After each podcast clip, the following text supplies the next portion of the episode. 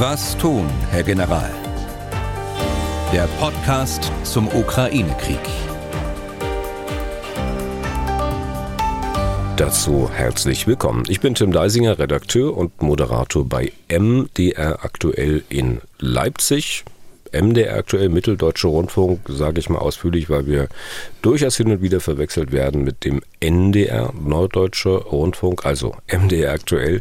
Und unser Experte für alle militärischen und militärpolitischen Fragen rund um den Ukraine-Krieg und natürlich auch für angrenzende Themen ist der frühere NATO-General Erhard Bühler, auch heute wieder in Berlin. Tag, Herr Bühler.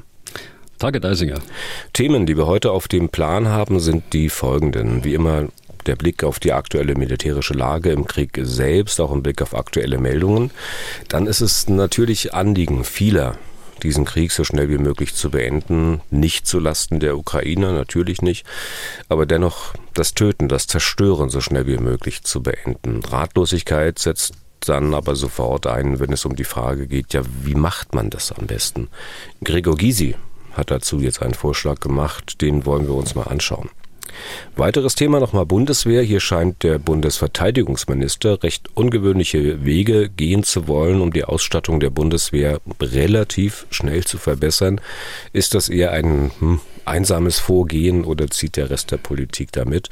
Und ähm, beim letzten Mal hatte ich ja versprochen, heute mal so einen kleinen Blick hinter die Kulissen zu geben. Wir bekommen ja immer wieder Fragen und bitten mal quasi zu zeigen, wie dieser Podcast entsteht und diesen Bitten wollen wir heute nachkommen. Und natürlich beantworten wir auch heute immer wieder Fragen von Hörerinnen und Hörern. Vor der aktuellen Lage, Herr Bühler, ähm, aktuelle Meldung zur NATO. In Finnland kann man, ja, nun, na, jubeln will ich nicht sagen, aber man kann sich gratulieren, dass es nun mit dem NATO-Beitritt nach der, dem Beschluss des türkischen Parlaments geklappt hat, ne? Ja, ist ein großer Tag für Finnland. Ich weiß das. Ich habe äh, vor ein paar Tagen mit äh, einem Freund in Helsinki telefoniert, der auch beim Militär ist. Äh, es ist wirklich ein großer Tag. Äh, auf der anderen Seite hat sich die Türkei auch ganz schön lange Zeit gelassen. Erinnern Sie sich, als wir zum ersten Mal darüber gesprochen haben, da haben wir auch gesagt, äh, die Türken werden die Letzten sein, der, die dem zustimmen. Und so ist es in der Tat äh, gekommen. Und jetzt fehlt nur noch Schweden. Äh, und das, denke ich, wird sich noch hinziehen, bis die Wahlen in der Türkei vorbei sind. aber auch dann wird Schweden Schweden nachziehen. Dann noch eine aktuelle Sache. Wir hatten beim letzten Mal über die Zusammenarbeit der niederländischen Armee mit der Bundeswehr äh, gesprochen und dazu gibt es jetzt auch wieder einen weiteren sozusagen Fortgang, Fortschritt zu vermelden. Äh, es konnte gestern auch ein bisschen gefeiert werden, glaube ich, in Würzburg. Ja, in der Nähe von Würzburg muss ich genauer sagen, äh, im Veitshöchheimer Hofgarten ist gestern in einem Festakt die letzte verbliebene Brigade des niederländischen Heeres in eine deutsche Division eingegliedert worden. Äh, der Inspekteur des Heeres war dort, hat es gemacht, zusammen mit seinem Kollegen aus äh, Den Haag, äh, dem Befehlshaber der königlichen Landmacht, wie es dort heißt. Das ist ein großer Tag für die deutsch-niederländische Heereszusammenarbeit und für die Zusammenarbeit der Streitkräfte selbst. Okay, dann schauen wir jetzt auf die aktuelle Lage in der Ukraine. Wir unterteilen mal wieder die Situation bei den eigentlichen Kämpfen entlang der Front und die Angriffe aus der Luft auf zivile Einrichtungen, auf die Infrastruktur, die ähm, ja mit den, so wie Sie es immer sagen, mit den eigentlichen Kampfhandlungen nichts zu tun haben zunächst mal das eigentliche Kampfgeschehen. Hier scheint sich an der Lage auch in den letzten drei Tagen jetzt nichts Wesentliches geändert zu haben. Ne? Nein, es hat sich nichts Wesentliches geändert. Das große Bild ist nach wie vor, die Ukraine verteidigt äh, erfolgreich äh, auf äh, gesamter Front, auch wenn es hier und da äh, Vorstöße gibt.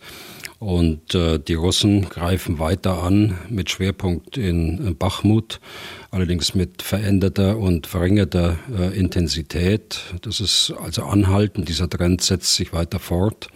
Im Einzelnen äh, im Norden, im Raum Kopjansk, äh, wurden Angriffe erfolgreich abgewehrt äh, durch die Ukraine. Das gleiche etwas weiter südlich, äh, Angriffe aus dem Raum Lysychansk in Richtung äh, Siversk. Äh, in Bachmut selbst ist die Lage äh, angespannt, so würde ich es mal äh, benennen. Die Russen haben quasi in einer schleichenden äh, Offensive immer mehr Boden jetzt auch gut gemacht. Sie sind äh, ins Stadtzentrum unmittelbar vorgedrungen mit abgesessenen Kräften, mit äh, Wagner-Söldnern genauer gesagt. Aber wie gesagt, mit äh, geringerer Intensität. Offensichtlich fehlt es an Kräften. Aus welchen Gründen auch immer, sei es, dass sie an anderen Frontabschnitten eingesetzt wird, sei es, dass die Differenzen zwischen Wagner und der russischen Armee andauern um eben die Eingreisung, die sie vorhaben, äh, fortzusetzen. Und deshalb konzentriert man sich jetzt äh, darauf, aus dem Norden und aus dem Süden äh, entlang der Bachmutka äh, ins Stadtzentrum unmittelbar vorzustoßen. Das wird äh, lange Zeit in Anspruch nehmen, äh, dieser Häuserkampf, den wir da sehen. Also Bachmut ist, äh, wenn es weiter verteidigt wird, weit davon entfernt, äh, dass es fällt. Mhm. Avdivka, äh, die andere Stadt, in der eine Einkreisung droht, hier sieht es ähnlich aus, äh, schleichende Fortschritte äh, in den beiden Umfassungsflügeln, aber auch dort äh, sind die Russen nach großen Verlusten weit davon entfernt, die Stadt einzukreisen. Stichwort Wagner nur ganz kurz. Ich erinnere mich, Sie hatten beim letzten Mal ähm, gesagt oder nochmal erwähnt, dass ja einige dieser Wagner-Söldner oder viele, wenn deren Verträge auslaufen, diese sechs Monatsverträge, dass sie dann begnadigt sind, ähm, sofern sie in Gefängnissen rekrutiert worden waren. Und Sie hatten gesagt, naja, wenn die jetzt wieder nach Hause kommen, Sie würden erstmal schauen bzw. bezweifeln, dass sie da wirklich willkommen sind. Und nun ist eine Geschichte nachzulesen, ähm, eines äh, begnadigten Wagner äh, Söldners, der hat, glaube ich, zwei Jahre abgesessen wegen Mordes, war irgendwie zu 14, 15 Jahren Straflage eigentlich verurteilt, ist jetzt begnadigt worden, nach Hause gekommen, hat seine Stadt, den Ort da in Angst und Schrecken versetzt und letztlich wahrscheinlich wieder jemanden umgebracht und sitzt jetzt wieder im Gefängnis und mhm. kann möglicherweise darauf hoffen, dann wieder von Wagner rekrutiert zu werden. Das nur ganz nebenbei. Ähm, mhm. Die Luftangriffe, Herr Bühler, auf die zivile Infrastruktur. Es soll ja nun ähm, doch wieder Angriffe auch mit Kamikaze-Drohnen gegeben haben und auch mit S-300 Bodenluftraketen, die man immer wieder für Angriffe auf Bodenziele nutzt. Mhm. Es hat äh, zwei Drohnenangriffe gegeben seit unserem letzten Podcast. Äh, einen unmittelbar danach, in der, in der Nacht noch. Äh, 15 Drohnen sind äh, abgefeuert worden auf die Ukraine.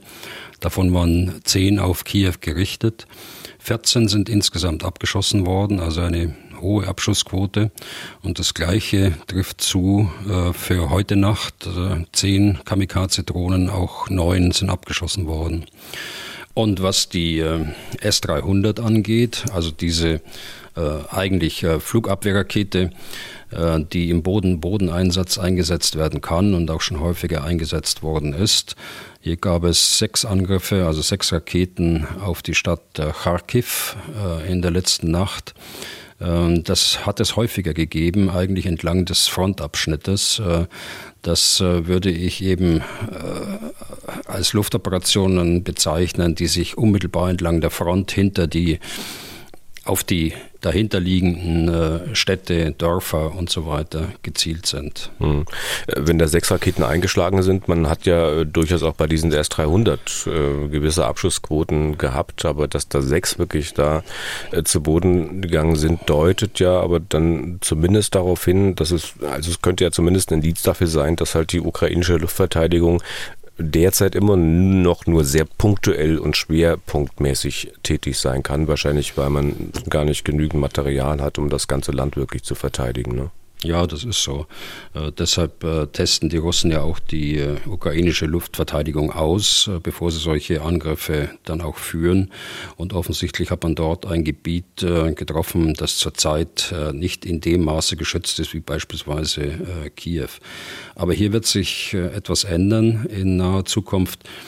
Die Amerikaner melden, und von den Deutschen weiß ich es, dass die Ausbildung der Patriot-Staffeln, also dieser äh, Flugabwehrraketen äh, größerer Reichweite, dass die nahezu abgeschlossen ist. Das heißt, wir werden in den nächsten Tagen, äh, vielleicht äh, zwei, drei Wochen, dann äh, sehen, dass die Patriot-Staffeln, äh, die amerikanische und auch die deutsche, dann in die Ukraine verlegt werden kann und dann doch die Luftverteidigung substanziell verbessern werden. Mhm. Über vielen Dingen die wir hier besprechen, Herr Bühler, steht natürlich nach wie vor die Frage, wie kann das alles enden, beziehungsweise wie kann man das alles beenden? Und äh, wenn schon nicht wirklich beenden, äh, zumindest nicht schnell, dann erstmal wenigstens, wie kann man das töten, das zerstören, stoppen, unterbrechen? Äh, kann man das wirklich, ohne dass eine der Seiten ausrufen kann, wir haben gewonnen? Wenn man die Äußerungen von beiden Seiten hört, scheint man sich ja jeden Tag mehr davon zu entfernen, sagen zu können, okay, wir beenden das Schießen. Die Ukrainer geben sich überzeugt, dass sie gewinnen können. Sie wollen mit den Russen auch nicht verhandeln, zumindest nicht mit Putin. Wir hören auch immer, die Russen würden gar nicht verhandeln wollen. Von den Russen selbst kommen eigentlich keine Signale, dass sie sich vorstellen könnten, einzulenken. Ganz im Gegenteil. Da werden Gebietsabtretungen als Bedingungen für Gespräche gemacht, von denen man mutmaßlich weiß, dass die Ukraine sie nicht als Bedingungen akzeptieren würde. Man schickt Atomwaffen nach Belarus. Die NATO liefert weiter Waffen. Ähm, tut sich da auch durchaus schon mal schwer. Und die Ukrainer sagen, das reicht nicht, wir wollen jetzt noch das und das und das und jeden Tag. Sterben weiter. Viele Menschen, jeden Tag wird das Land weiter zerstört. Wie geht's Ihnen damit, Herr Bühler? Die Dinge, über die gesprochen wird, sind ja letztlich Krieg, Sieg, Niederlage, Waffen. Aber nur noch höchst selten über die Frage, wie man aus diesem Teufelskreis wieder rauskommt. Ja, Sie haben ja recht und ich verstehe ja auch die Frage. Ähm, man steht ja fassungslos eigentlich äh, vor äh, den Bildern und, äh, und, den Berichten, die man aus äh, der Ukraine bekommt. Ein Krieg mit so vielen Opfern äh, in Europa man ist wirklich fassungslos. Auf der anderen Seite müssen wir, glaube ich, äh, auch ganz realistisch sehen, die Ukraine wird nur dann aus dem Teufelskreis herauskommen, wenn sie weiter unterstützt wird. Und äh, ich beziehe diesen Ausdruck jetzt nur auf die Ukraine, weil man die Situation einfach aus der, aus der Sicht des, des Opfers äh, beobachten muss. Äh, aber Sie haben schon recht mit Ihrer äh, Einleitung und äh, mit Ihrem Fordern nach einer Beendigung. Starke Unterstützung und Verhandlungsbereitschaft, die schließen sich ja nicht aus. Beide Pfeiler sind wichtig und beide Pfeiler müssen auch berücksichtigt werden. Am Dienstag bei Sandra Maischberger im ersten deutschen Fernsehen, da war wieder mal so ein Moment, in der ein Vorschlag zum Stopp des Krieges besprochen wurde, wenn auch nur relativ kurz. Und auch wenn man durchaus den Eindruck haben konnte, dass auch dem Vorschlagenden klar ist, wie verzweifelt sein Vorschlag klingt. Dieser Vorschlagende war Gregor Gysi, der diskutierte mit einem der Berater des ukrainischen Präsidenten, mit Alexander Rodnianski, studierter Ökonom, wohl einer der Wirtschaftsberater von Zelensky ja gut, Gregor Gysi ist ja auch kein Militär- und Kriegsexperte. Wir hören da mal kurz rein. Ausgangspunkt der Äußerungen an der Stelle war, dass ähm, Gysi erwähnte, dass der US-Generalstabschef Milley davon ausgeht, dass keine der beiden Seiten gewinnen könne.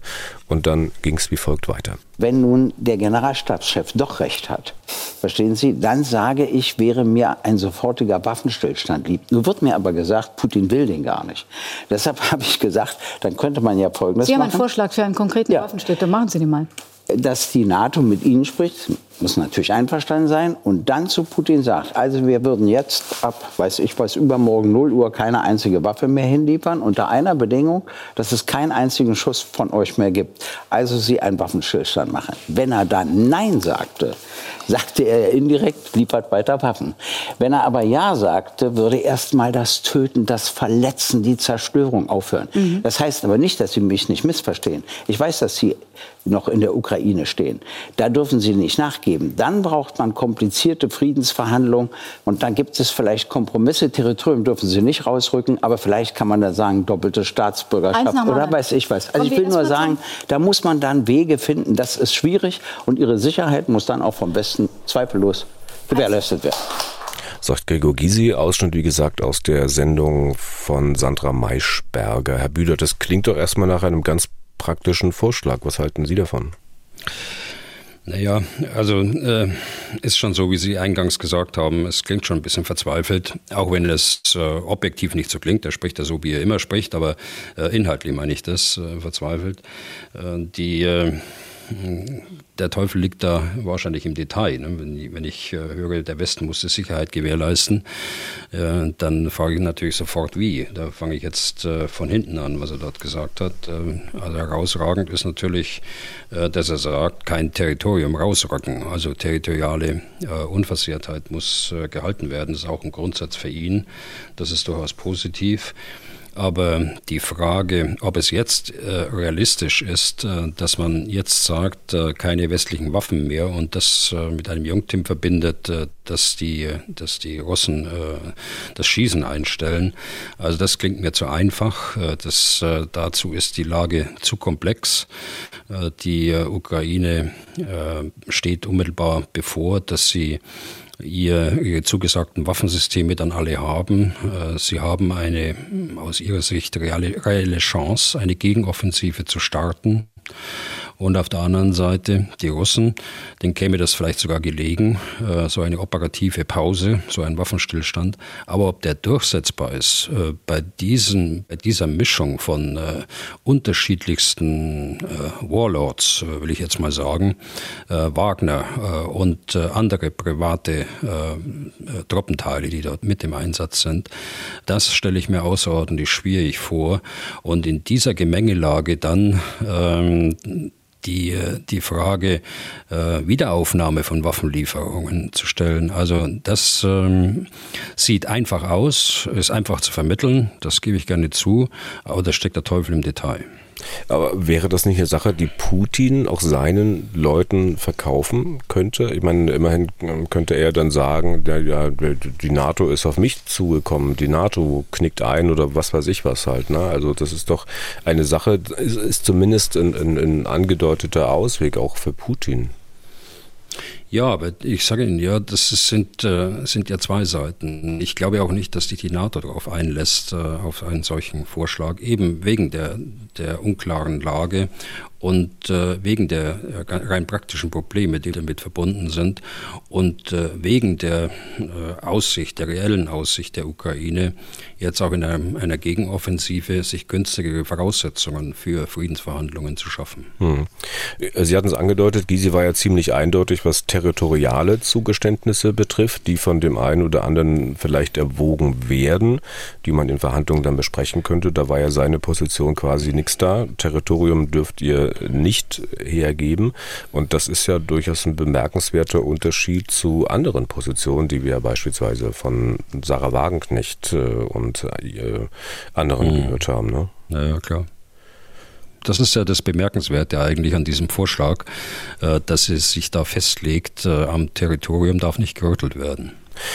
Möglicherweise war Giese ja auch ein bisschen inspiriert von US-Außenminister Blinken. Der hat zwar davon gesprochen, dass entsprechende Entscheidungen bei den Ukrainern selbst liegen, der hat aber davor gesagt, dass er Verhandlungen über die künftigen Grenzen der Ukraine nicht ausschließt. Ich zitiere mal kurz. Ich glaube, dass es Gebiete in der Ukraine gibt, bei denen die Ukrainer entschlossen sind, am Boden darum zu kämpfen. Und eventuell gibt es Gebiete, bei denen sie beschließen, dass sie versuchen wollen, sie auf anderen Wegen wiederzuerlangen. Das ähm, ist doch ein auch ungewöhnliche, bemerkenswerte Fingerzeig seitens der Amerikaner, auch an die Ukraine. Und das klingt also für mich jetzt überhaupt nicht mehr nach Gewinnen um jeden Preis. Ja, also ich glaube, man muss das natürlich auch einordnen dort in den Zusammenhang. Er war ja zu einer Anhörung geladen äh, im Kongress. Und wir wissen ja, dass Teile der Republikaner ganz scharf äh, die beiden Regierungen kritisiert äh, die äh, aus ihrer Sicht äh, zu viel macht, zu viel macht in der Unterstützung der Ukraine und äh, da muss man äh, vermutlich anders sprechen, als man äh, sonst sprechen würde.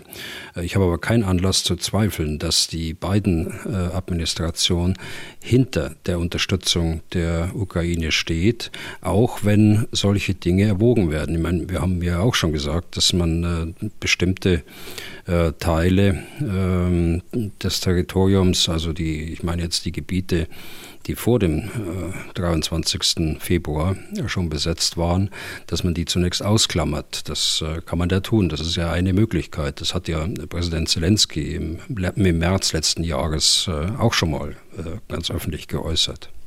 Dann äh, lassen Sie uns mal hören, wie die Reaktion von Alexander Rodnianski, also dem ukrainischen Präsidentenberater, war. Ich finde, das ist alles ein unnötiges und etwas abstraktes Gedankenexperiment, muss ich ehrlich sagen, weil Überlegen Sie doch mal, Putin hat diesen Angriffskrieg gestartet, als wir noch keinerlei schwere Waffen hatten. Wir hatten noch keine Haubitzen, keine Artilleriesysteme, keine Panzer, nichts. Wir hatten vielleicht ein paar panzerbrechende Waffen, aber das hat ihn nicht daran gehindert, vorzupreschen. Deswegen, ich glaube erstmal, die NATO und die Waffen, die jetzt auch geliefert wurden, das war ja nicht der Grund für die Eskalation. Deswegen, wenn wir jetzt sagen, wir hören auf, dann freut sich wahrscheinlich der russische Diktator und macht nur noch weiter oder nutzt das für seine eigenen Interessen weiter aus. Aber wollen Sie zehn Gysi Krieg haben? Fragt Gregor Gysi dann noch hinterher. Rodnjanski sagt, ein unnötiges und abstraktes Gedankenexperiment. Ist das ähm, wirklich eine angemessene Reaktion? Also das ist etwas verkürzt, was Sie sagen, äh, natürlicherweise. Äh, ich will das gar nicht werten, äh, ob das jetzt angemessen ist oder nicht. Äh, auch äh, Herr Giese ist ja Profi genug zu wissen, dass die öffentliche Bewertung einer äh, Initiative, will ich es mal nennen, dass die von einem Berater nicht erwartet werden kann. Äh, auch wenn er noch so gut Deutsch spricht. Das ist eigentlich bemerkenswert, wie gut er Deutsch spricht. Äh, und er hat das auch sehr abgewogen äh, vorgetragen. Aber ich stimme ihm zu. Äh, Putin würde sich äh, wahrscheinlich die Hände reiben, wenn man einen solchen Vorschlag auf den Tisch legt. Und äh, nochmal zum Berater. Das ist eine so hochsensible Frage in der Ukraine. In der Ukraine sind ja mehr als 90 Prozent, deutlich mehr als 90 Prozent für den Kurs ihrer Regierung jetzt. Und äh, deshalb ist es äh, keine Beraterangelegenheit, die hier öffentlich diskutiert werden kann mit einem deutschen Politiker der Linken, sondern das ist Chefsache. Und äh, das wird man, äh, siehe vorhin Ihre Frage zu blinken, dass äh, solche Dinge wird man im kleinen Kreis erörtern und man tut das äh, äh tatsächlich auch. Äh, auch unter diesem Aspekt verstehe ich ja diese Blinken-Äußerung. Mhm. Aber immerhin sind diese Berater ja auch unterwegs, auch im Ausland und äh, deren Funktion ist ja dann auch äh, im Ausland anderen Leuten gegenüber, auch dem ausländischen Publikum, ähm, ukrainische Position nahezubringen. Ich war ein bisschen überrascht dann, äh, als Herr Rodnjanski erzählte, wie er sich das Ende des Krieges äh, vorstellt. Da ist nicht die Rede davon, dass man sozusagen am Ende auch die Krim vielleicht militärisch zurückerobern möchte, sondern ähm, das scheint in seinem Verständnis, und vielleicht ist es ja auch nicht nur seins, das wichtigste Ziel von allen zu sein. Wir hören da auch noch mal ganz kurz rein. Wenn wir es schaffen, die Krim zum Beispiel militärisch zurückzuerobern, dann wird das russische Regime kollabieren. Das wird es seinen Bürgern nicht erklären können. Und das heißt de facto, dass für die für die restlichen Territorien, zum Beispiel im Donbass, nicht unbedingt mit militärischen Mitteln zurückerobern werden müssen. Vielleicht geschieht das dann durch Diplomatie. Wir müssen einen Punkt erreichen, an dem die Russen verstehen, dass sie nicht mehr gewinnen können, dass sie diesen Krieg verlieren. Und wie gesagt, es gibt viele Generäle, die an unseren Sieg glauben. Und das ist auch machbar. Sobald das geschieht, sobald die Russen verstehen, aha, da ist Hoheitsgebiet, die Krim, die jetzt nicht mehr von, den, von Russland kontrolliert wird, dann fällt dieses Regime auseinander, dann kollabiert dieses Regime und dann können wir verhandeln sagt also Alexander Rodnjanski, Präsidentenberater mhm. in der Ukraine. Die Krim zuerst und dann alles andere, das habe ich bisher so noch nicht gehört. Also ich habe jetzt da irgendwo auch ein zum Beispiel äh, rausgehört, da in seiner Äußerung. Aber wie auch immer, realistisch äh, halte ich den Giese-Vorschlag nicht. Was die Krim angeht, muss man das sehen. In der Tat ist es so, äh, wie er sagt, äh, und wir hatten ja Ben Hodges hier bei uns im Podcast und haben das diskutiert. Er gehört ja zu denen, die, die sagen, bis zum Sommer äh, ist die Krim zurückerobert. Da hängen aber so viele Fragen dran, dass ich mich diesem diesem Wunsch, äh, drück's mal so aus, äh, eigentlich nicht anschließen kann. Äh, das wird man sehen, ob es geht. Also man wird erstens sehen, äh, ob sie es überhaupt versuchen und zweitens äh, muss man sehen, dass es gelingt. Äh, die, äh, die Krim ist mittlerweile stark befestigt worden von den, von den Russen. Die Krim hat ja zwei Zugänge, den, zwei Landzugänge. Sie hat aber eine Reihe von Häfen, die auch erreichbar sind durch Schiffe Schiffe äh, in, auf der Krim. Also so einfach äh, ist auch eine Blockade, will ich damit andeuten, eine Blockade nicht zu gewährleisten. Außerdem kann sie durch die Luft auch äh, eine Zeit lang durchgeführt werden. Also wer glaubt, dass man nur die Landzugänge sperren müsste und dann würde alles äh, zusammenbrechen.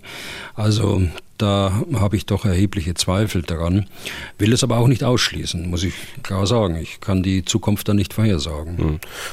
Muss ich ganz ehrlich sagen, ich habe das schon mehrfach gehört, dass man von ukrainischer Seite gesagt hat, naja, also wir äh, machen das so, wie wir das in anderen Stellen in diesem Krieg auch gemacht haben. Wir versuchen die Versorgungslinien abzuschneiden und dann, wenn die Russen sich halt nicht mehr versorgen können, dann werden sie abziehen. Da ist schon mal ein großes Fragezeichen an dem Prozess an sich gemacht, aber glauben Sie, dass die Russen dann einfach so abziehen würden? Ja, das habe ich ja gerade angedeutet, ähm, dass die Landzugänge das eine sind, mhm. dass aber durchaus See- und Luftzugänge auch da sind. Und äh, die erste Voraussetzung, die man ja schaffen muss, ist, dass man die Landzugänge äh, sperrt. Und äh, das ist auch eine schwierige Aufgabe, auch wenn man über Melitopol Richtung Asowsches Meer dort angreift. Das sind schwierige Aufgaben. Da kann man nicht heute ablesen, vor allen Dingen, wenn man keine eingestuften also Geheiminformationen hat über die genauen Kräftezusammensetzungen, auch über die äh, Faktoren wie Moral und äh, äh, Kampfbereitschaft auf der russischen Seite insbesondere. Ähm, da kann man das nicht äh, seriös abschätzen, ob es gelingen kann oder nicht. Da muss man sich auf die verlassen, die in der Verantwortung stehen, die über die Geheiminformationen verfügen und die können dann realistischer die Wahrscheinlichkeit eines solchen Ansatzes einschätzen, als wir das tun können im Übrigen alle, äh, die sich hier äußern zu diesem Thema. Aber also das vorläufige Ende vom Lied ist, dass es keinen Ende gibt, dass sich Russen und Ukrainer an der Front weiter gegenüberstehen, dass jeden Tag hunderte Soldaten sterben, russische und ukrainische, auch wenn es möglicherweise mehr russische als ukrainische sind, dass sich aber an der Frontlinie fast nichts nach vorne oder hinten bewegt. Gregor Gysi hat äh, äh, Alexander Rodnjanski gefragt, und wollen Sie dann noch zehn Jahre Krieg? Wie ist das? Man, man, man denkt ja drüber nach. Soll das die nächsten Jahre lang so gehen? Ich ahne, dass Sie sagen würden, das ist jetzt natürlich eine spekulative Frage und ähm, aber vielleicht können Sie das weglassen und äh, versuchen, uns einen Gefallen zu tun, weil man überlegt ja wirklich, wie lange soll das noch gehen? Mhm. Ja, sicher. Äh, meine, die Prognose ist ja, dass der Konflikt lange andauern wird, äh, auch jenseits der, des aktuellen Kriegsgeschehens. Äh, damit, glaube ich, müssen wir uns abfinden, wenn nicht irgendwie ein Wunder äh, passiert, das ich aber nicht sehe. Aber äh, Beenden des, äh, des aktuellen Krieges, das liegt in erster Linie in der Hand von Putin. Er muss einsehen, dass es keine militärische Chance mehr gibt, seine Kriegsziele zu erreichen. Und äh, dafür halte ich dann die, die Unterstützung der Ukraine für geboten. Wir dürfen nicht das Opfer verantwortlich machen, um eine Verhandlungslösung zu finden, sondern der Aggressor ist unser, äh, auch in dieser Frage, ist unser erster Adressat. Der äh, muss dazu bewegt werden, äh, seine Truppen zurückzuziehen. Und dann kann man in Verhandlungen übergehen.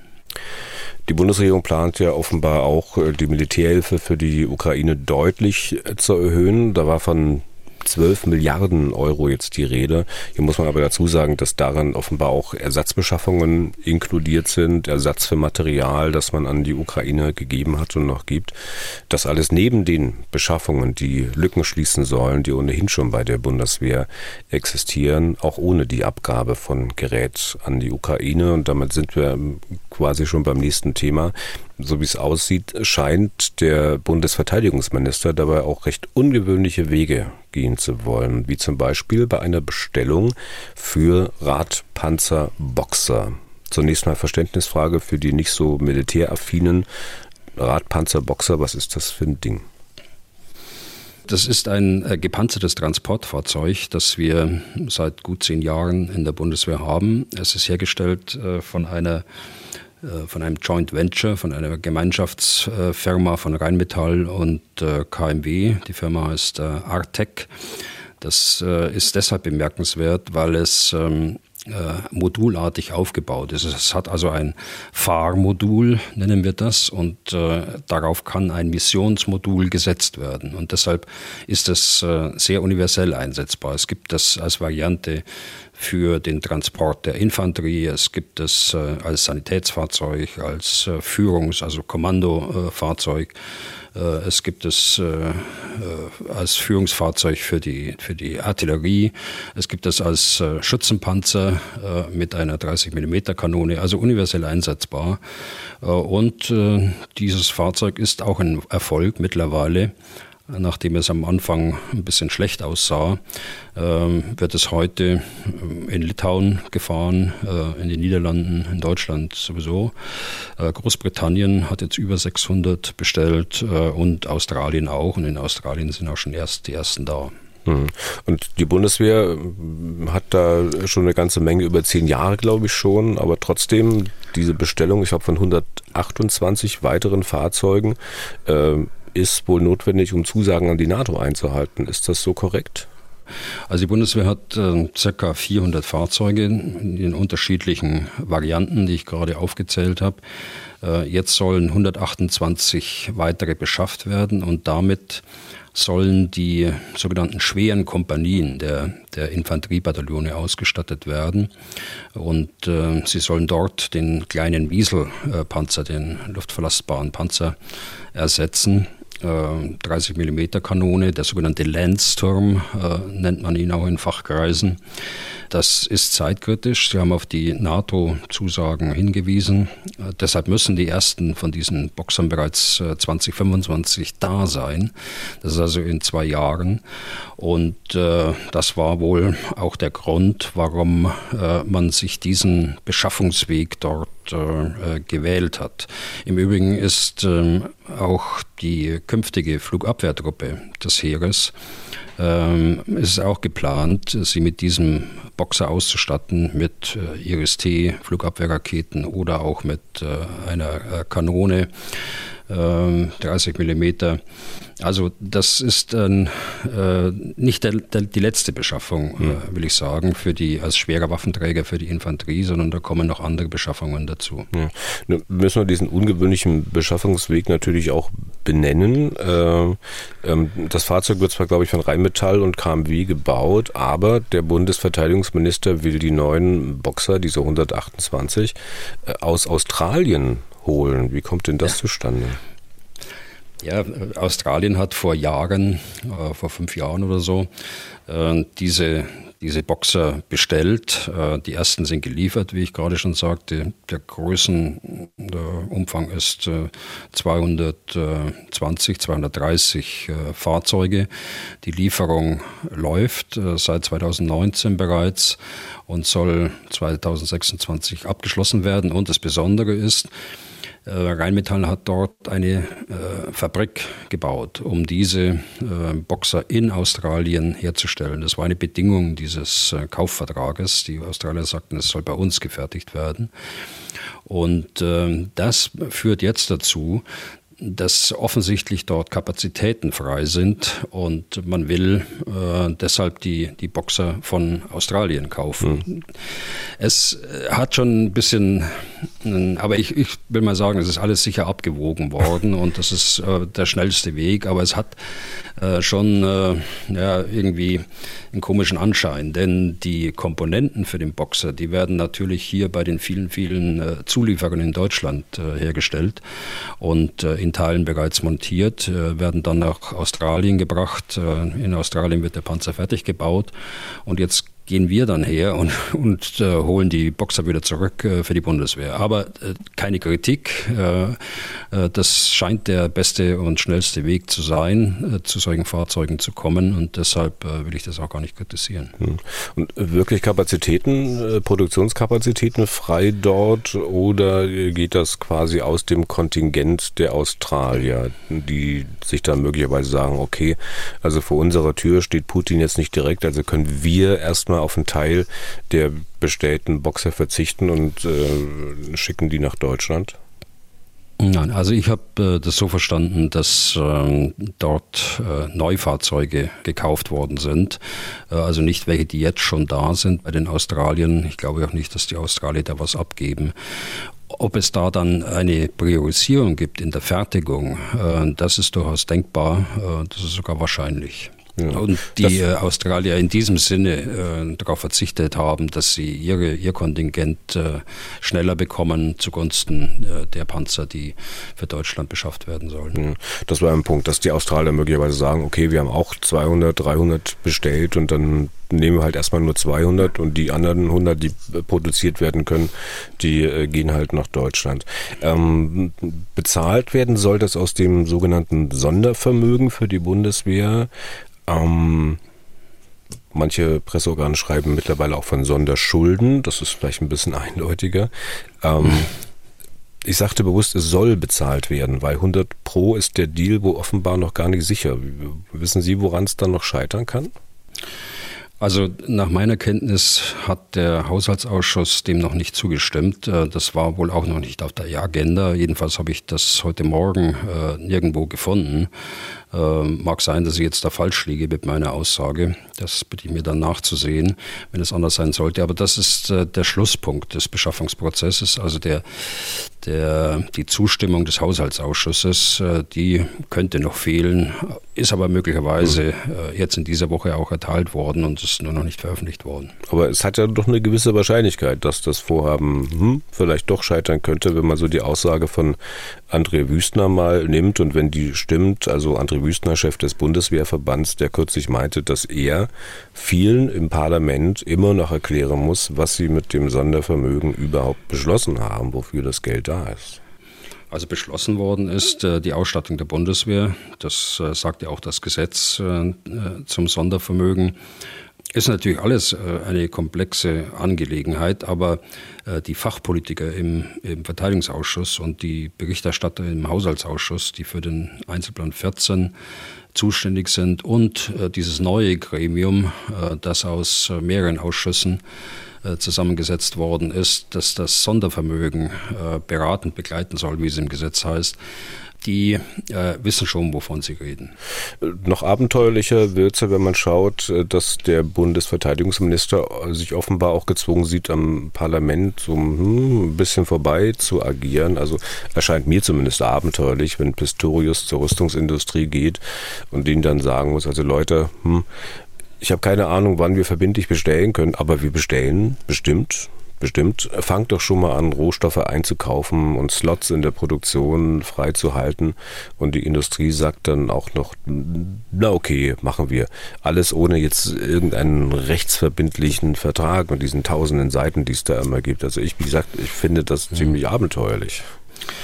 Naja, ich, ich finde es erstmal, äh, das sind pragmatische Entscheidungen. Wenn das so stimmt, wie es berichtet worden ist, sind pragmatische Entscheidungen, die auch zu schnellen Entscheidungen führen können. Das ist äh, alles zu begrüßen. Äh, und wenn sich die, äh, die Vertragsparteien, äh, die künftigen Vertragsparteien da äh, einigen und die Industrie das mitmacht, ich glaube, da ist nichts dagegen einzuwenden, ganz im Gegenteil. Das fordern wir ja und äh, das fordert ja auch die Öffentlichkeit, äh, dass die Prozesse beschleunigt werden. Natürlich müssen sie äh, haushaltsrechtlich und auch äh, parlamentarisch äh, alle richtig gemacht werden. Äh, aber man sieht daran, äh, dass vieles äh, möglich ist im Augenblick. Wenn man an den Untersuchungsausschuss denkt, den wir vor ein paar Jahren hatten, in den Jahren 19 und 20, da ist die, die Bundeswehr vorgeführt worden wegen Verstößen gegen das Vergaberecht. Und Jetzt ist im Grunde genommen vieles möglich, was damals praktisch angeprangert worden ist. Äh, das sieht man die Zeitenwende und das sieht man, dass auch die Zeitenwende wirkt.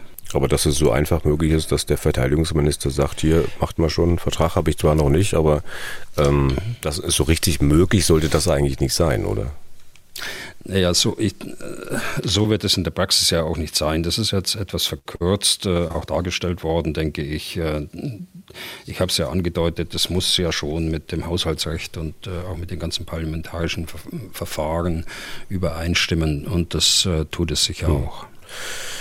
Okay, Hörerinnen und Hörer machen sich natürlich auch weiter Gedanken darum, auch darum, wie das bei uns mit der Beschaffung und Ausrüstung künftig besser laufen könnte. Eine Dame aus Darmstadt hat uns geschrieben, sie möchte anonym bleiben und hofft auch, schreibt sie, dass ihre Fragen nicht zu abwegig sind. Sie hat eine ganze Reihe von Fragen. Für heute würde ich erstmal nur eine rausziehen und zitiere jetzt.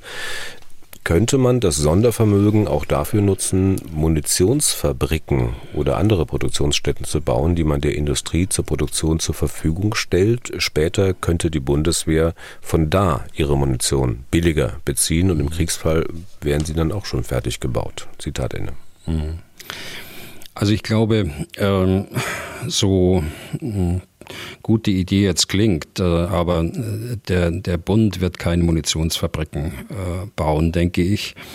Die, das Sondervermögen, das ist der zweite Punkt, der ist per Gesetz vorgesehen für die Ausstattung der Bundeswehr. Also da sehe ich keine Möglichkeit, dass man das dort aus dem Sondervermögen rausnehmen kann. Aber, und da hat unsere Hörerin schon einen Punkt, die Industrie hat natürlich das Geld nicht irgendwo auf dem Konto liegen, um eine neue Fabrik zu bauen, sondern sie äh, muss eine solche Fabrik finanzieren. Und Finanzierungshilfen aus der öffentlichen Hand, äh, die muss es sicher geben für solche Projekte. Aus dem Stand wird man das nicht machen können. Und wenn es schnell, schnell gehen muss, dann wird hier von der Bundesregierung auch die notwendige Unterstützung ja auch gewährt werden, denke ich. Über die Art, wie die Rüstungsindustrie in Deutschland organisiert ist, hatten wir schon einige Male gesprochen. Es ist in der Regel keine staatliche Industrie. Da kann man in der jetzigen Situation sicher durchaus Nachteile ausmachen, wenn man mal schaut, also wie kompliziert es sein kann, für Ersatz und Nachschub zu sorgen. Diese privatwirtschaftlich organisierte Rüstungsindustrie hat auch unser Hörer Andreas Scheibitz auf dem Schirm, allerdings aus einem anderen Blickwinkel. Er schreibt, dass er jahrelang Friedensaktivist war war bzw. ist und auch Bundeswehrskeptiker, dass er allerdings den Podcast seit der ersten Stunde hört und äh, der wohl schon viel dazu beigetragen habe, dass er seine eigene Position zu militärischen Fragen grundlegend überdenken konnte und in Teilen dann auch verändert hat. Er hat einiges an Verständnis für die NATO, meint mittlerweile auch, dass die Bundeswehr mehr Investitionen braucht. Das ist vielleicht als Vorbemerkung notwendig. So, nun schreibt er aber, dass für ihn der Grundkonflikt bleibt, dass die privatwirtschaftliche Rüstungsindustrie davon abhängig ist, Waffen zu exportieren, auch in Krisengebiete und damit am Töten anderer Menschen Geld verdient. Und seine Frage daher, könnte man eine Rüstungsindustrie in einer solchen Weise neu strukturieren, dass man nicht in das moralische Dilemma läuft, dass dubiose Regime mit diesen Waffen töten und große Konzerne davon profitieren. Mhm. Also ich glaube, dass ähm, das sind ja äh, viele der, der Chefs auch dran äh, von Rüstungsbetrieben oder allgemeinen Betrieben der Sicherheits- und Verteidigungsindustrie. Äh, da ist schon die Notwendigkeit einer Konsolidierung, einer Kooperation auf europäischer Ebene. Wenn ich das mal zur Seite lasse, das ist ein wichtiges Thema allerdings, über das ich mit anderen auch nachdenke. Aber das lege ich mal zur Seite. Die Rüstungsindustrie, wie sie heute existiert, ist äh, eine extrem stark regulierte äh, Industrie. Also das kann ja auch nicht anders sein. Es äh, wird kein Panzer gebaut ohne äh, Genehmigung. Es, äh, es, darf kein Sprengstoff eingelagert werden ohne Genehmigung und ohne, äh, dass der Zweck äh, feststeht. Es äh, dürfen keine Waffen gebaut werden und all das zusammen darf natürlich auch nicht exportiert werden, sondern da ist immer die Bundesregierung diejenige, die dann sagt, wir erlauben diesen Export von Waffen. Und das ist äh, kein Problem in den, in den NATO-Staaten. Ähm, das ist bei den EU-Staaten kein Problem. Äh, bei bestimmten äh, Partnerstaaten, wir haben gerade über Australien gesprochen, Israel gehört dazu und andere. Es ist auch kein Problem, auch bei den Staaten, wo Deutschland besonderes Interesse hat. Ich nehme also nochmal Israel. Ähm, da werden solche Exporte genehmigt.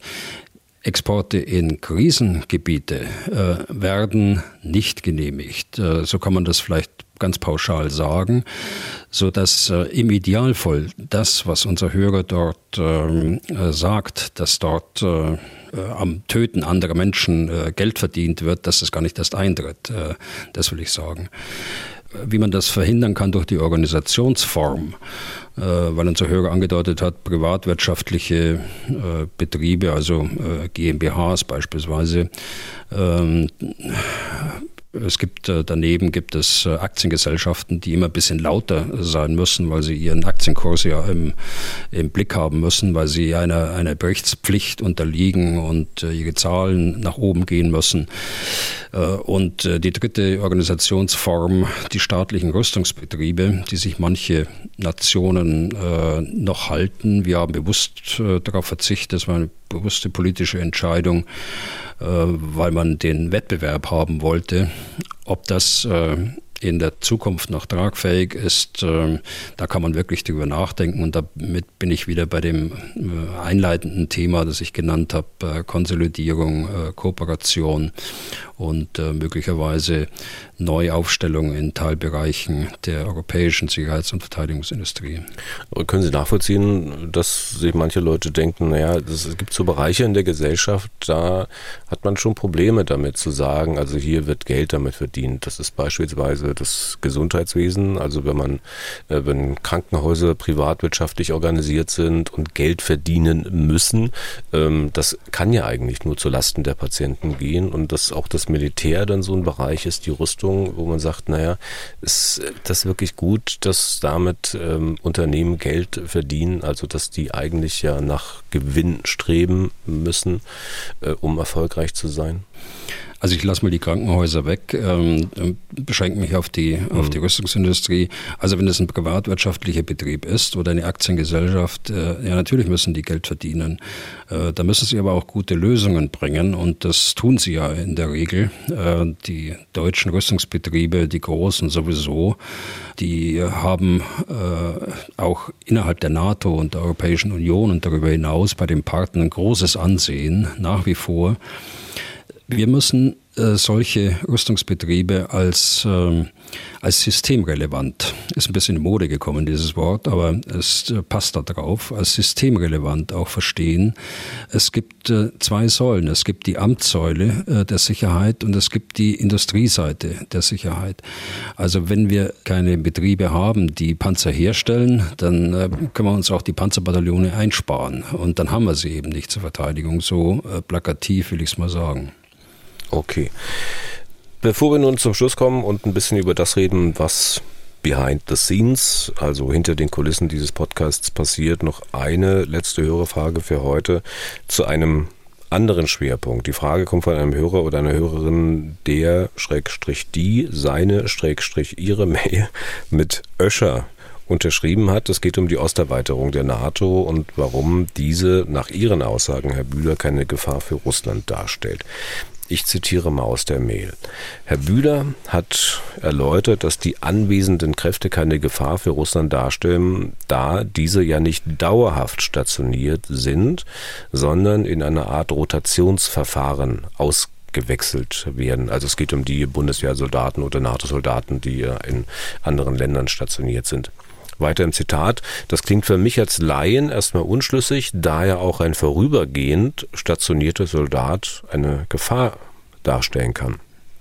Ich frage mich daher, ob es mit der Rotation gegebenenfalls etwas anderes auf sich hat. So könnten ja stets nur bestimmte Truppenteile vor Ort sein, die in ihrer Kombination keine voll einsatzbereiten Verbände bilden können. Also in Klammern zum Beispiel nur Kampfpanzer, aber keine Infanterie, beziehungsweise dass das zahlenmäßige Verhältnis der Einheiten untereinander nicht für einen Kampfeinsatz geeignet wäre. Klammer zu. Ich würde mich freuen, wenn Herr General hier ein wenig Klarheit schaffen kann. Ja.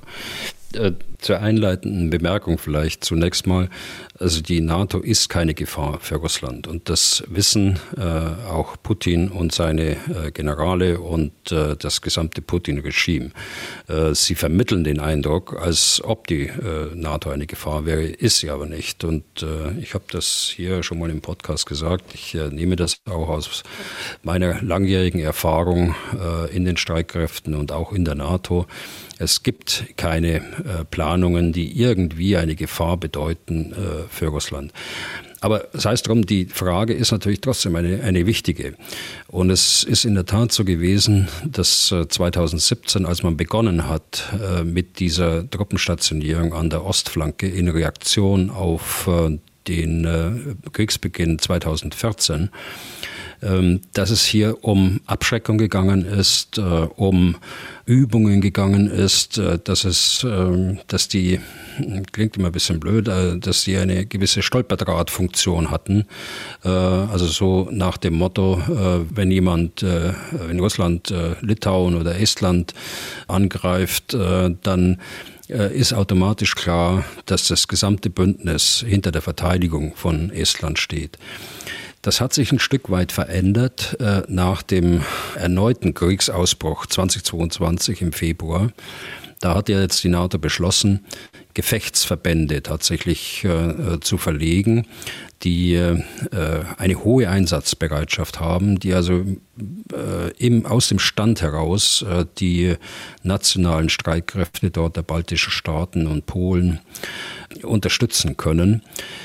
Trotzdem bleibt man bei der Rotation. Äh, die Rotation wurde eingeführt, also der Wechsel alle halbe Jahr der Truppenteile wurde eingeführt wegen der NATO-Russland-Grundakte äh, aus 1997. Das ist eine Absichtserklärung zwischen Russland und der NATO, eine politische Bindung. Das ist kein Vertrag, kein völkerrechtlicher Vertrag. Dennoch hat sich äh, über die Jahre die NATO immer daran gehalten, denn eine Passage heißt darin, es darf keine dauerhafte Stationierung äh, von substanziellen Kampftruppen geben in den Ländern des früheren Warschauer Paktes. Es gibt einige, die argumentieren so, äh, Russland hat äh, diese Absichtserklärung äh, bereits mehrfach fundamental gebrochen. Man denkt an Georgien, wenn man 2014 denkt und erst recht jetzt 2022. Also eigentlich hätte die NATO jedes Recht jetzt auch zu sagen, dieses Abkommen ist aus der damaligen Zeit richtig gewesen. Man kann aber heute andere äh, Maßnahmen ergreifen. Man tut es aber nicht, sondern man bleibt bei diesem Rotationsmodell, auch aus rein praktischen Gründen. Äh, auch die Amerikaner haben das äh, neulich erst wieder betont, dass es keine dauerhafte Stationierung sein soll, äh, denn sonst äh, muss man auch Familien dort äh, zulassen, wenn sie mehrere Jahre dort nach dem Modell Deutschland wenn die mehrere Jahr, Jahre dann in Estland wären oder in anderen Staaten des Baltikum oder Polens, dann äh, muss man sowas zulassen und äh, der Aufwand ist einfach viel zu groß. Äh, so wird es beurteilt in allen Hauptstädten.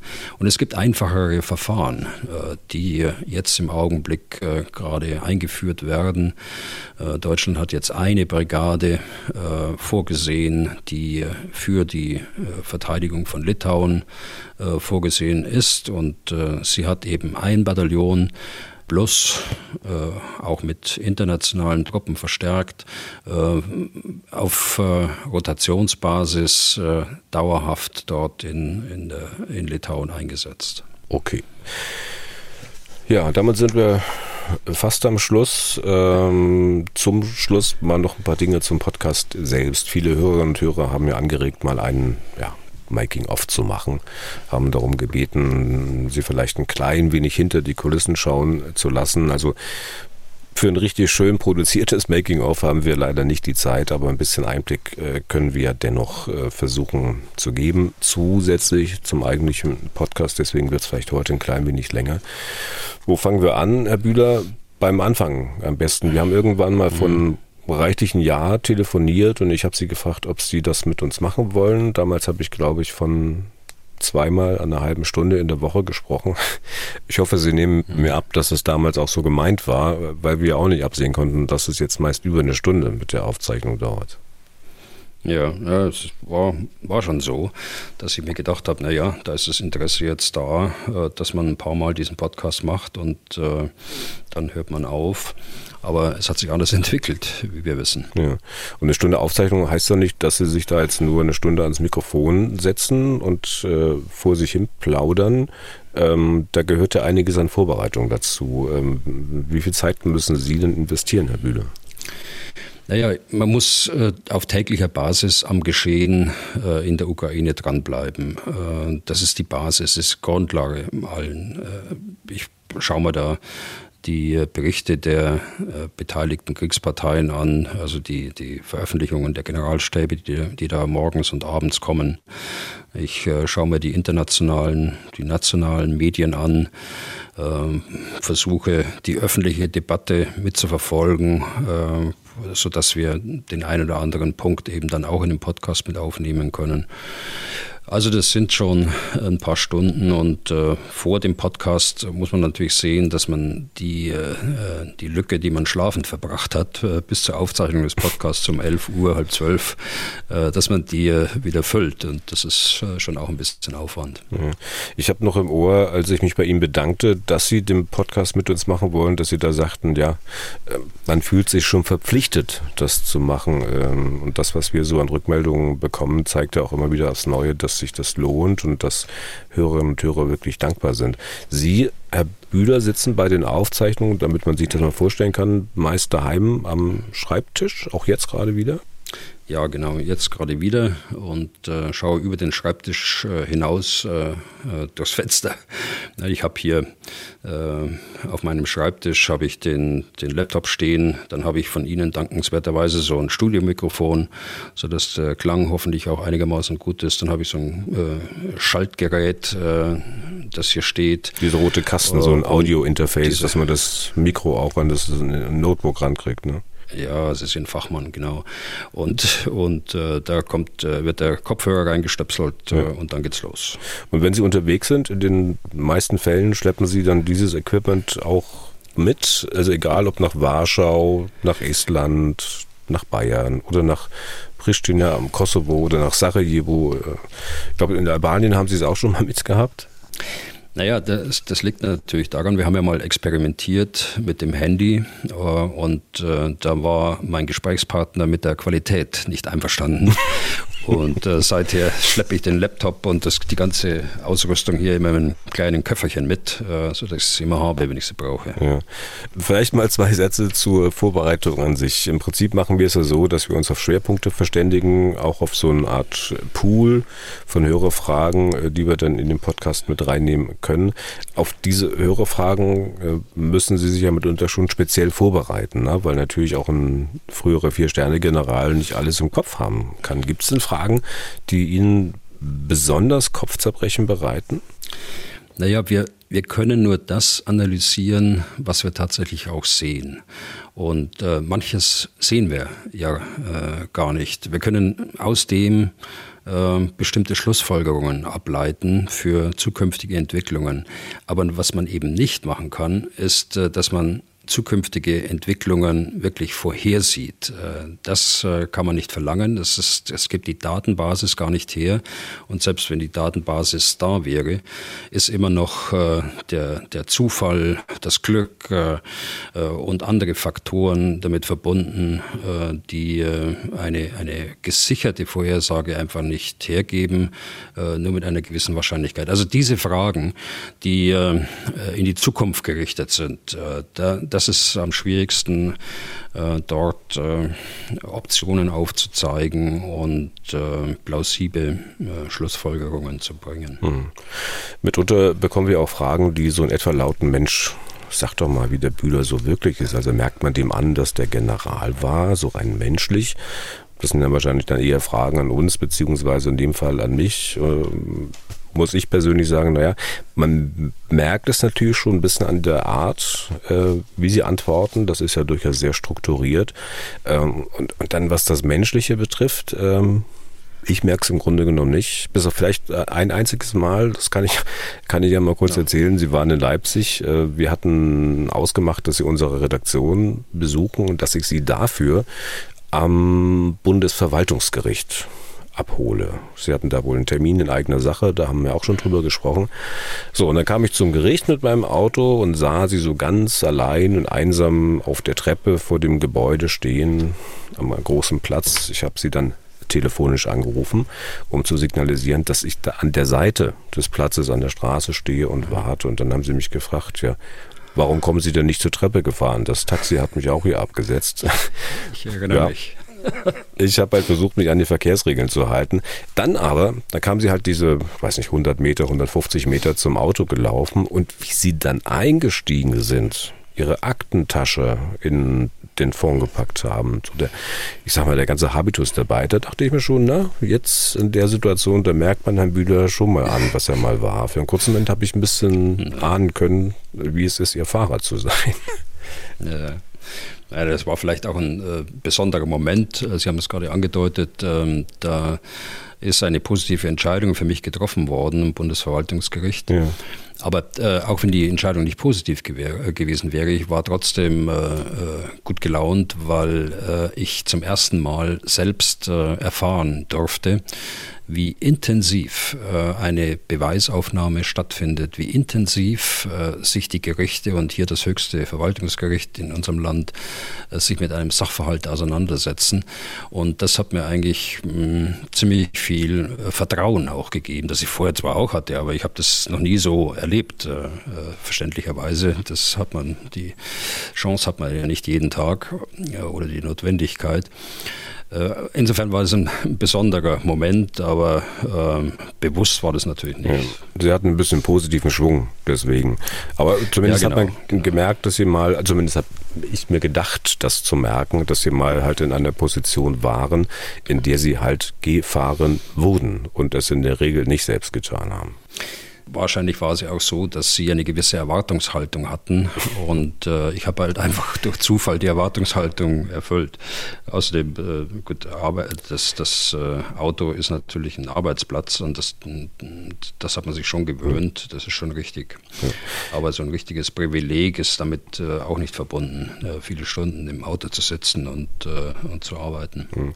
Und zu Ihrer Person haben wir auch immer wieder die Frage bekommen, Mensch, ähm, im Fernsehen, da sehe ich den General und den General und den und den und den als Experten. Nur Herrn Bühler habe ich noch nie gesehen. Warum eigentlich nicht? Naja, Sie waren eben äh, schneller beim MDR. Wir haben uns ja kurz nach dem ersten Telefonat hier getroffen im ARD Hauptstadtstudio und haben den ersten Podcast mal tatsächlich vis-à-vis -vis aufgenommen, äh, saßen also zusammen. Ich glaube, das war das einzige Mal auch, äh, dass wir zusammengesessen äh, sind. Äh, ich war vor dem Konzept überzeugt. Ich war von dem Team äh, in Leipzig, in Halle und mit Ihnen natürlich auch sehr zufrieden und ähm, da will ich auch nichts ändern. Und auf allen Hochzeiten können sie nicht tanzen und sie müssen sich schon dort äh, konzentrieren und das ist schon aufwendig genug äh, und deshalb mache ich grundsätzlich nichts anderes. Hm. Aber auch ohne TV-Auftritte kennt man ja Ihr Gesicht äh, von dem Foto, der, das er quasi zum Podcast gehört, Sie da frontal abgelichtet in Ihrer Uniform. Ähm, das Ganze auch mal mit dem Effekt, dass man Sie, weiß nicht, möglicherweise erkennt auf der Straße? Also es kommt, es kommt vor, es kommt bei Veranstaltungen insbesondere vor, aber es kommt auch äh, hier, äh, auch in Berlin äh, mal vor. Aber da habe ich eigentlich nur positive Erfahrungen gemacht, äh, keine negativen, wenn Sie darauf jetzt anspielen oder vielleicht tun Sie es auch nicht, weiß ich jetzt nicht. Äh, also ich habe da kein Problem, mich zu verstecken, das ist, äh, das ist nicht mein Ding. Ich mache es eben nicht, weil ich auch von meinem äh, ehemaligen Chef äh, das auch mitbekommen habe, äh, der Minister Strock und sein Pressesprecher Norbert Biecher. Äh, die haben immer, deren äh, Credo war immer, äh, nur einem Medium ein Interview geben und dann eine Zeit lang warten und dann ein weiteres äh, hm. zu machen. Also es hilft nichts, wenn man, wenn man in allen möglichen Medien präsent ist, äh, sondern muss sich in seinen Aussagen konzentrieren, gerade bei so einem komplexen Thema. Und äh, da ist es ganz gut, wenn man ein eingespieltes Team auch hat. Hm. Zurück nochmal zum Podcast selbst. Die sind ja meist in Berlin zugeschaltet über eine Internetverbindung. Ich sitze im Studio in Leipzig und wir fangen dann irgendwann an zu reden. Und wenn der Podcast dann aufgezeichnet ist, sind noch eine ganze Reihe, ja, ich sag mal, Nacharbeiten zu machen. Ich setze mich dann an den Rechner, schneide das aufgenommene Audiofile, also manche Versprecher raus oder Lücken, die entstanden sind, weil wir mal kurz unterbrechen mussten. Und dann bekommen, ist äh, die Leute von unserem Podcast-Desk in die Hand. Äh, was dann passiert, kann vielleicht eine Kollegin am besten erzählen, die dort tätig ist. Maja Gunkel ist äh, mit dem Studio Hallo Maja so mit einfach auf den Knopf drücken, dann ist es ja bei uns nicht getan, ne? Nee, der Podcast landet quasi erstmal bei uns in der Abnahme. Das heißt, wir hören, ob technisch alles okay ist, hauen die Lautstärken hin, sind Unterbrechungen rausgeschnitten zum Beispiel. Ähm, dann schreiben wir aber die ganze Zeit auch schon mit. Und zwar ist das wichtig für die Show Notes. Das ist dieser Text, der unter dem Audio ist, der längere Text davon. Dort fassen wir quasi die wichtigsten Themen, die du und Herr Bühler besprechen, zusammen, damit man als Hörer überhaupt sehen kann, worum es alles geht. Wenn wir dann durch sind mit der Abnahme, sprich, so lang wie das Audio ist, so lange hören wir eben auch, ähm, kommen wir beide wieder in Kontakt und dann sprechen wir über den Titel. Ja, Überschriften, genau. Das ist manchmal auch gar nicht so einfach, ne? Nee, wir müssen uns erstmal einigen, was ist denn das Kernthema und welche Überschrift kann tatsächlich gut sein, damit der Hörer sich richtig viel darunter vorstellen kann und gleich weiß, worum es geht. Ja.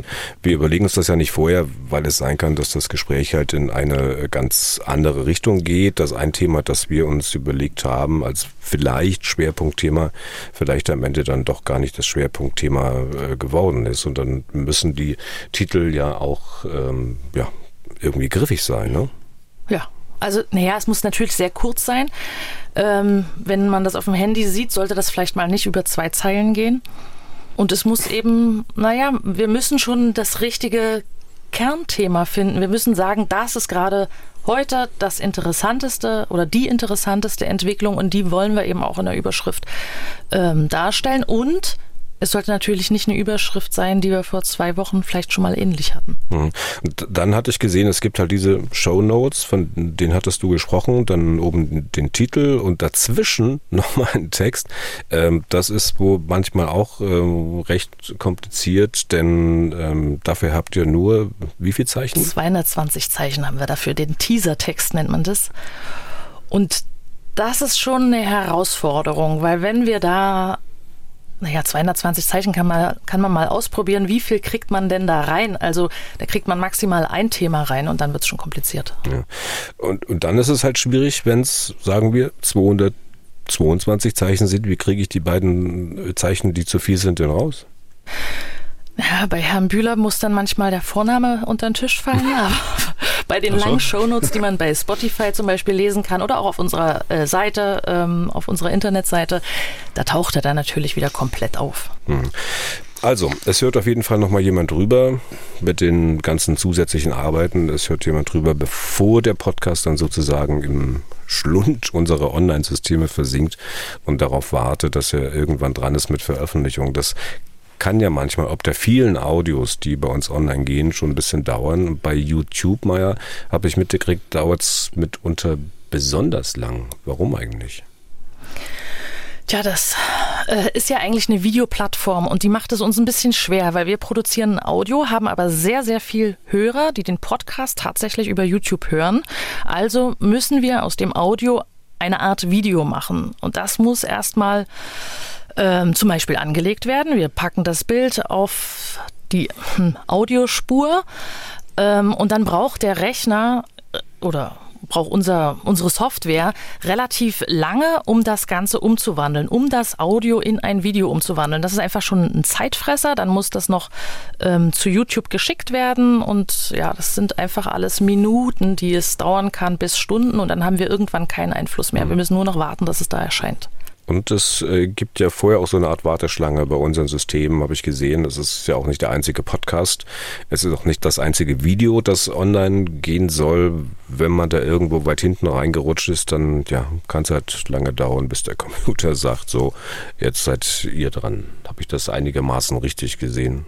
Genau, es müssen alle Videos, die bei uns tatsächlich ähm, angelegt werden, die werden nacheinander abgearbeitet. Es gibt hier nichts parallel und das ist das Problem, wenn ein Video eben über eine Stunde lang ist, was wir beim Podcast haben, dann dauert diese Bearbeitung entsprechend lange. Dann ist ein, ein Stundenvideo blockiert halt relativ lange dann die Leitung, kann man sagen. Okay. Dankeschön, Meier Gunkel. Das vielleicht zu den Nacharbeiten, die zu machen sind, wenn der Podcast einmal aufgezeichnet ist. Jetzt nochmal zwei Sätze zum Schnitt. Es ist ja zum Beispiel auch gefragt worden, ob wir das Gespräch so veröffentlichen, wie wir es geführt haben, oder ob wir es vielleicht umarrangieren, also ein Part, der hinten war, nach vorne ziehen oder umgekehrt. Da kann ich ganz klar sagen, nein, wir veröffentlichen das so, wie es geführt wurde, aber natürlich schneiden wir hin und wieder was raus. Inhaltlich natürlich nicht. Ich habe vorhin schon angedeutet, manchmal verspricht man sich äh, und setzt neu an. Das verschwindet natürlich. Oder wenn wir mal neu ansetzen müssen, weil wir kurz unterbrechen müssen. Und warum unterbrechen? Da gebe ich zum Schluss gerne mal ein Beispiel. Ich weiß gar nicht, in welcher Folge das war. Auf jeden Fall Situation ist, wir unterhalten uns und dann äh, wird es bei Herrn Bühler plötzlich etwas geheimnisvoll. Da können wir mal kurz reinhören. Das ist sozusagen auf jeden Fall ein Outtake. Montage nicht nach Albuquerque überführt und mit der Lagerung der neuen auf deutschem Boden gewartet. Hm. Ähm, Herr Deisinger, können wir mal ganz kurze Pause machen? Na klar. Hier die, die bei mir macht diese die Nachbarin, die ist, äh, wie alt ist sie jetzt? 93, 94. Aha die macht so äh, Klopfzeichen. Ich muss da gerade mal kurz nachschauen. Machen Sie, machen Sie. Frau, Frau, bitten. Gehen Sie mal schnell eine Zigarette rauchen. Also wenn ich sagen wir, jetzt haben wir es 19.01 ich bin 19.10 wieder hier, ja? Okay. 19.10 gut, bis gleich. Okay. Entwarnung, meine Frau kümmert sich darum. Ich habe das, hab das nicht gehört, Herr Bühler. Ist alles gut mit Ihrer Nein. Nachbarin? Äh, Entwarnung, ja genau. Meine Frau kümmert sich darum. Offensichtlich hat sie irgendwie einen Nagel in die Wand geschlagen oder so. was, was auch immer eine 94-Jährige jetzt äh, da zu hämmern hat, weiß ich nicht. Aber ja. sie ist ja doch fit genug. Ich werde es mir merken. Ist eine gute Ausrede, wenn man mal rauchen gehen will. Meine, nee, nee, nee. meine ich mache mach dann so hier Hören Sie das, Herr Bühler? Hören Sie das? Ja, ja genau. So meine, meine so Nachbarin macht Klopfgeräusche. Ich muss mal kurz gucken, was da ist. genau, so verabreden wir das jetzt immer. Genau. So. Aber ich habe nur zwei Züge genommen. Ja. Na, und dann Na, habe ich wieder hingelegt. Habe ich doch recht gehabt. So. Ja, ähm, also es war halb, Sie halb, haben, halb. Ja, Sie wollten ja so viel Zeit haben. Ich hatte ja keine zehn Minuten gebraucht. Also Sie haben die Frage ja, Sie, Sie, haben gesagt, voll, soll eine rauchen. Also so äh, klingt etwas, was wir natürlich am Ende rausschneiden. Und ja, Rauchen ist schädlich, aber die, die es auch tun, die wissen ja, wie schwer man so ein Laster los wird und warum soll ein General Bühler, warum soll ein Moderator Deisinger ohne Laster sein? Oder, Herr Bühler? Ja, so ist es. Herr Deisinger, ich habe viel gelernt jetzt. Ähm, äh, vielen Dank, äh, Frau Gunkel. Ich habe viel gelernt, was hinter den Kulissen äh, läuft, äh, was ich vorher auch nicht wusste. Ja. Also, so in etwa läuft die Podcast-Produktion ab bei uns. Dieser kleine Einblick am Ende der heutigen Folge. Und damit sind wir durch für heute und für diese Woche. Vielen Dank für Ihr Interesse. Wenn Sie Fragen an Herrn Bühler haben, dann können Sie einfach mailen an folgende Adresse general.mdraktuell.de oder Sie rufen an unter 0800 637 3737. Was tun, Herr General, gibt es auf mdr.de in der ARD Audiothek und überall da, wo es sonst noch Podcasts gibt. Herr Bühler, ich äh, verabschiede mich für, ich glaube, zweieinhalb Wochen fast ein bisschen zwangsweise. Bis Ende April muss auch ich ja meinen Resturlaub genommen haben, mhm. auch wenn es letztlich dann nicht wirklich Urlaub wird. Also in dieser Zeit vertritt mich meine Kollegin Angela Tesch wieder.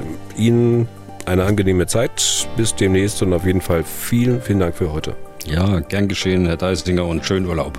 Dankeschön. Was tun, Herr General?